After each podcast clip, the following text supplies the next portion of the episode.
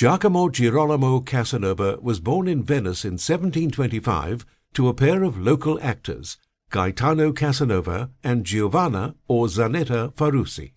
Baby Casanova might have been a healthy, chubby-cheeked tot with soft blonde ringlets and an infectious tinkling laugh, but neither Gaetano nor Zanetta celebrated the arrival of their firstborn son.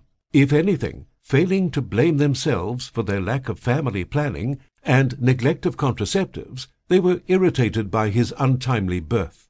The thespian lovers, while respected in their spheres, Gaetano, an actor and occasional play director, and his wife Zanetta, a comedy queen, were regarded as outcasts and compensated accordingly. They did not have the time nor the means to both support a child and juggle a career that demanded all of their time and focus. A change of career was not an option either. Their hearts only belonged to the stage, and the theatre life was all they knew. The struggling but single-minded young parents had jumped through far too many hoops to allow their dreams to slip away now. As the story goes, the news of Zanetta's marriage to such a lowly actor just a year prior had her father drowning in such shame and devastation that he dropped dead of a heart attack a month later. The aspirations, dogged determination, and restless nature of the young couple, whether they had intended it or not, would all be inherited by their firstborn, but he wouldn't give them the credit for these traits.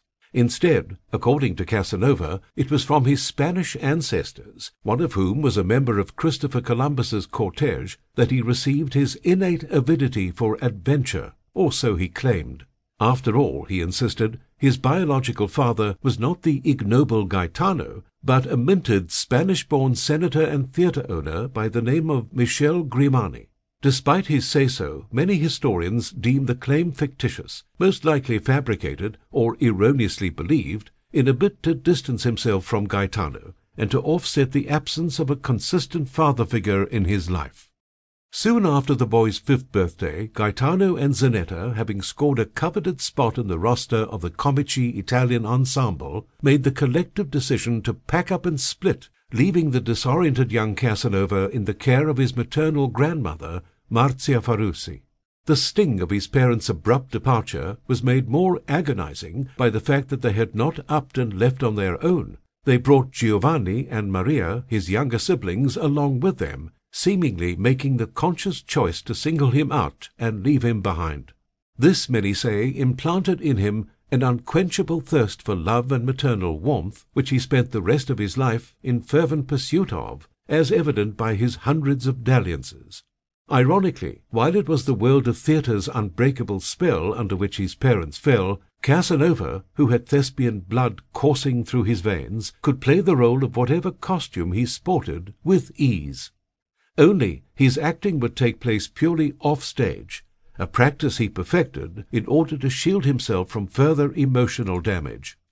Perhaps not surprisingly, given the constant instability he experienced in his early youth, Casanova was a late bloomer. Not only did those around him brush him off as an intellectually disabled mute, for his first word would not be uttered until the age of six, he was a frail and sickly child who was prone to violent nosebleeds.